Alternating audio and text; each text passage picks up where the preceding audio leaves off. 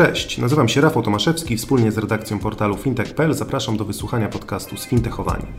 Jako pasjonaci branży fintech zapraszamy do studia ludzi kluczowych dla rozwoju tego sektora. Przeprowadzamy z nim pogłębione rozmowy zarówno o luźnych kwestiach, jak i pogawędki na tematy bardziej skomplikowane. Zajmujemy się wszystkim tym, co w codziennym kontakcie z branżą finansową może umknąć uwadze odbiorców. Codzienne newsy związane z fintechami, bankami czy innowacjami technologicznymi przeczytacie na fintech.pl oraz na naszej facebookowej grupie Sfintechowani. Dzień dobry Państwu, Izabela Kozakiewicz. Witam Państwa serdecznie podczas kolejnej rozmowy z prezesem firmy EasyCheck, panem Zbigniewem Chordeckim. Dzień dobry, panie prezesie. Dzień dobry. Zastanowimy się dzisiaj nad tym, w jaki sposób konsumenci, klienci indywidualni postrzegają udostępnienie danych z rachunku bankowego, czy bardziej w perspektywie korzyści już czy jeszcze, a być może też już w perspektywie strachu. Panie prezesie, co dzisiaj w oczach konsumenta, na tyle na ile on zna PSD2, bardziej lub mniej świadomie. Na tyle, na ile y, świadomie podchodzi do tego, w jaki sposób można użyć tych technologii w, y, w usługach, które temu konsumentowi na co dzień służą. Co przeważa w oczach takiego konsumenta? Korzyści z tych nowoczesnych rozwiązań, czy bardziej strach? Czy on się boi przed udostępnianiem mimo wszystko swoich danych? Jak otwarci jesteśmy na udostępnianie takich danych z rachunku bankowego? Z raportu na temat e, otwartej bankowości, który przygotowaliśmy z okazji drugiej rocznicy wprowadzenia dyrektywy PSD2, wynika, że ponad połowa konsumentów byłaby w stanie przekazać informacje o swoim rachunku bankowym, ale w zamian za określone korzyści. No i jest to na pewno dobry punkt e, wyjściowy dla twórców usług finansowych, zresztą nie tylko mm, usług finansowych. Dodatkowo e, z badania wynika, że najbardziej przekonałaby nas do tego niższa cena albo dodatkowa usługa. Mhm. No i jeżeli wprowadzeniu nowych rozwiązań towarzyszyć będą także działania edukacyjne dotyczące tej dyrektywy PSD2, której zresztą ideą jest również, również zapewnienie odpowiedniego bezpieczeństwa właścicieli rachunków, no to powinniśmy e, obserwować e, szybki rozwój otwartej bankowości w Polsce. No właśnie, bo jak pan wspomniał, e, drugie urodziny dyrektywy za nami. Zastanawiam się, bo mm, jakby na pewno cieszy to, że zaczynamy cenić swoje dane, ich wartość i coś chcemy w zamian. Czy ta cena, którą dyktujemy usługodawcom, myśli pan, że jest takim czynnikiem, który też będzie zmieniał się w czasie? Czy będziemy chcieli bardziej chętnie udostępniać te dane, czy mimo wszystko będziemy o nie bardziej dbać? Trzeba pamiętać, że, że PSD2 wyrasta z takiej idei, e, że dane z rachunku bankowego no, są własnością jego użytkownika, a nie banku. I właśnie dzięki PSD2 użytkownik może nimi dowolnie dysponować a wręcz może je w pewien sposób e, też zmonetyzować, czyli, czyli dzięki ich udostępnieniu w określonych mhm. sytuacjach może ułatwić sobie życie. Na przykład podczas wnioskowania o finansowanie nie musi już e, pozyskiwać dodatkowej dokumentacji w postaci wyciągów z rachunku bankowego, czy też e, zaświadczenia o zatrudnieniu i dochodach, mhm. czyli może sobie ułatwić i przyspieszyć proces wnioskowania o finansowanie. Może też e, w jakiś łatwy sposób skorzystać w cudzysłowie darmowej pożyczki, czyli odroczonej płatności w sklepie internetowym. E, no, takiej darmowej najczęściej do 30 dni. No i to są właśnie elementy, które, które tutaj warto e, wskazywać tym klientom. No właśnie, wspomina Pan o odroczonych płatnościach, które teraz zyskują bardzo na popularności i mówi się o tym, że zarówno e, w kategorii konsumentów, klientów indywidualnych, jak i klientów biznesowych faktycznie to jest jeden z większych trendów, który będzie dominował. Zresztą widać na polskim rynku szczególnie mm, w wielu segmentach, chociażby w tym, co robi Allegro u siebie w ekosystemie komersowym. Więc e, z jednej strony faktycznie ten, e, ta korzyść udostępniania swoich danych, chociażby dla takiej odryczonej płatności jest widoczna czarno na białym. Natomiast jak edukować i przekonywać konsumenta do udostępniania swoich danych w różnych sytuacjach, oczywiście dotyczących usługodawców finansowych, żeby mimo wszystko on się czuł, ten konsument, bezpiecznie przede wszystkim o te swoje dane. Po pierwsze, warto pokazywać i mówić o tych korzyściach e, wynikających z otwartej e, bankowości, o których przed chwilą też wspominałem. Konsumenci mają swoje potrzeby i przekonania, na podstawie których widać dokładnie, co przekonałoby ich do udostępnienia danych. Mhm.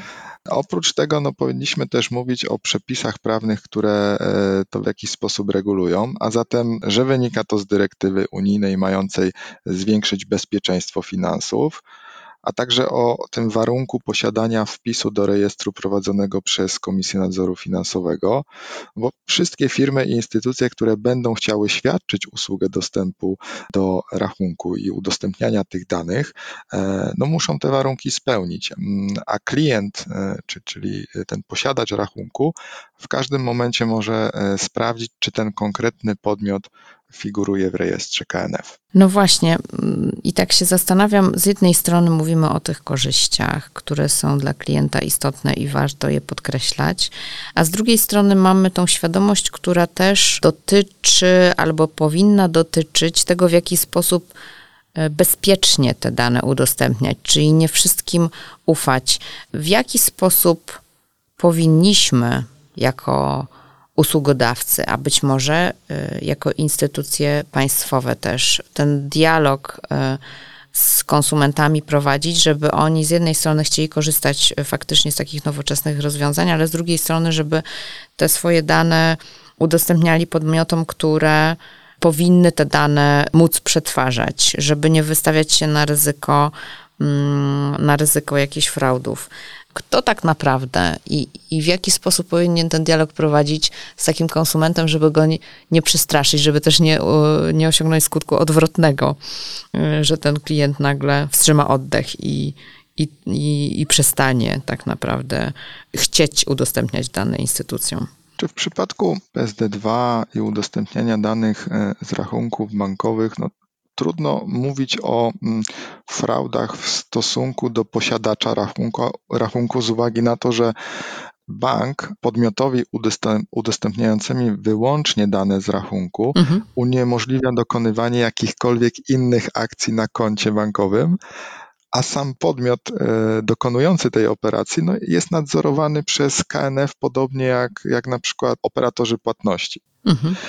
Tu jedynie istotne jest to, aby użytkownik zwrócił uwagę, komu udostępnia te dane. Czyli no tak, właśnie. E, mhm. Właśnie jak, jak tutaj pani zwróciła uwagę. No ale to, tak jak wspomniałem e, e, wcześniej, no, firmy posiadające zgodę KNF można sprawdzić w odpowiednim rejestrze. Dzięki temu można uniknąć ewentualnych oszustw. I wydaje mi się, że tutaj jedną z takich istotnych rzeczy jest to, żeby zapewnić, jakby takie wzbudzać to, to, to zaufanie, to to, że rzeczywiście firmy które korzystają z rozwiązań PSD2, aby korzystały rzeczywiście z rozwiązań PSD2, a nie gdzieś tam funkcjonującego jeszcze na rynku e, screen scrapingu, mhm. który jak wiemy od momentu, kiedy e, weszła w życie dyrektywa PSD2, jest pewnego rodzaju procederem zakazanym przez, przez KNF, no ale niestety na rynku jeszcze funkcjonuje i to jest dość istotne, no bo w takim przypadku przechodząc przez proces screen scrapingu, pozostawiamy dane uwierzytelniające nas e, w banku podmiotowi, który dokonuje e, po prostu wejścia do e, tego banku przez interfejs użytkownika i te dane pobiera, a nasze dane do logowania w tym momencie już stają się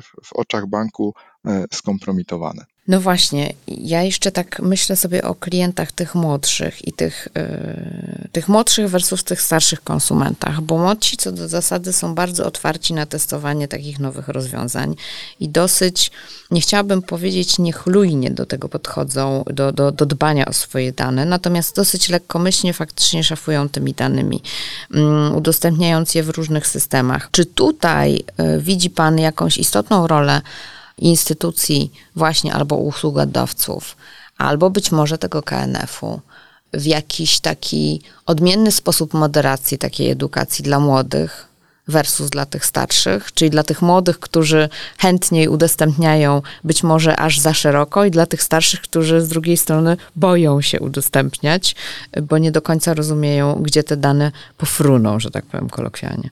Oczywiście obserwujemy pewne e, różnice pomiędzy pokoleniami.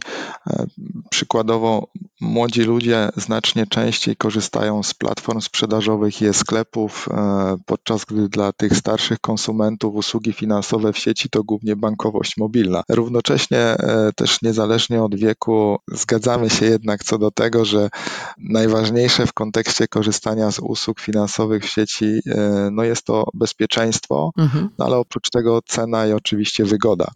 Naturalnie pojawiają się przy tym e, inne wyznaczniki, jak e, na przykład moc e, rekomendacji w przypadku młodych, no ale to już są bardziej wskazówki dla twórców usług i różnego rodzaju branż odnośnie tego, jak projektować swoje rozwiązania i, i do kogo je adresować. Mhm. A jeśli chodzi o to, co klient widzi, u siebie w aplikacji, czy to finansowej, czy to tej e-commerce'owej, która udostępnia już coraz więcej usługi y, finansowe też łączące się z technologiami PSD2.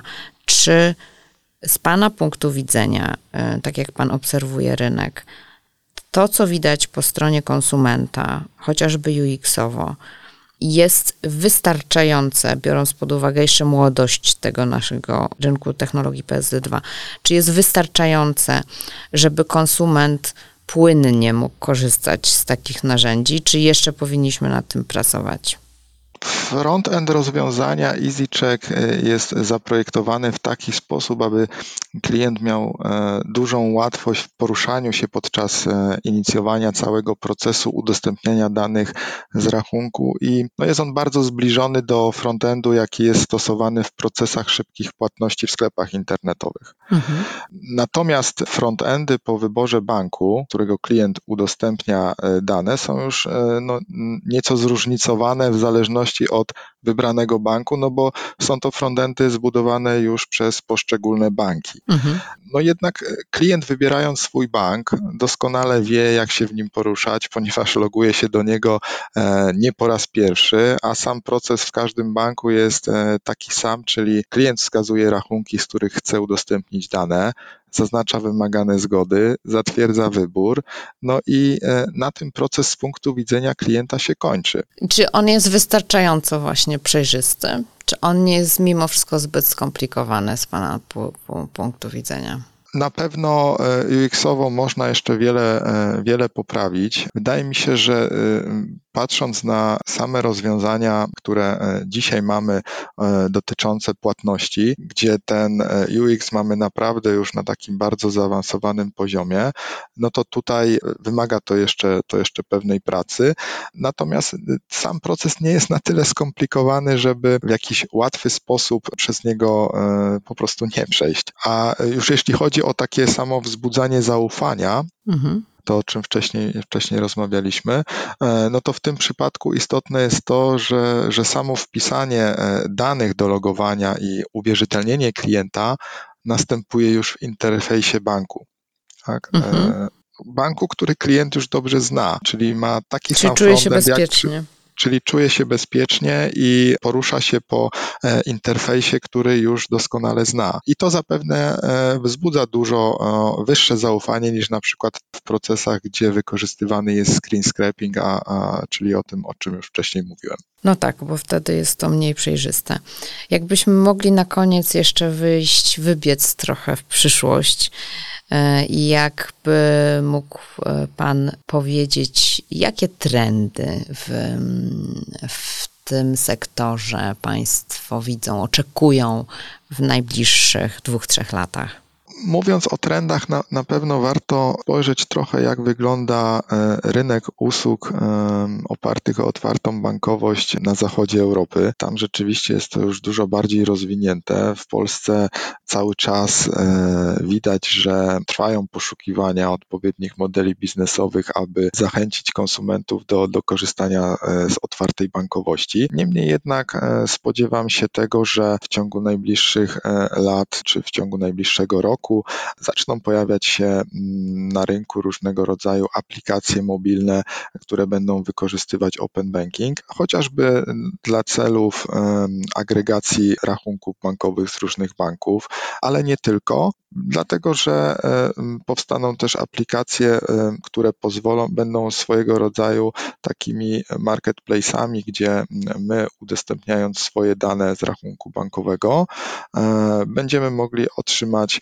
personalizowane i atrakcyjne oferty w różnych dziedzinach, różnych produktów, dopasowane właśnie do naszych potrzeb. I mamy wiele takich zapytań z rynku, które właśnie pokazują, że, że taki trend już w zasadzie jest na rynku.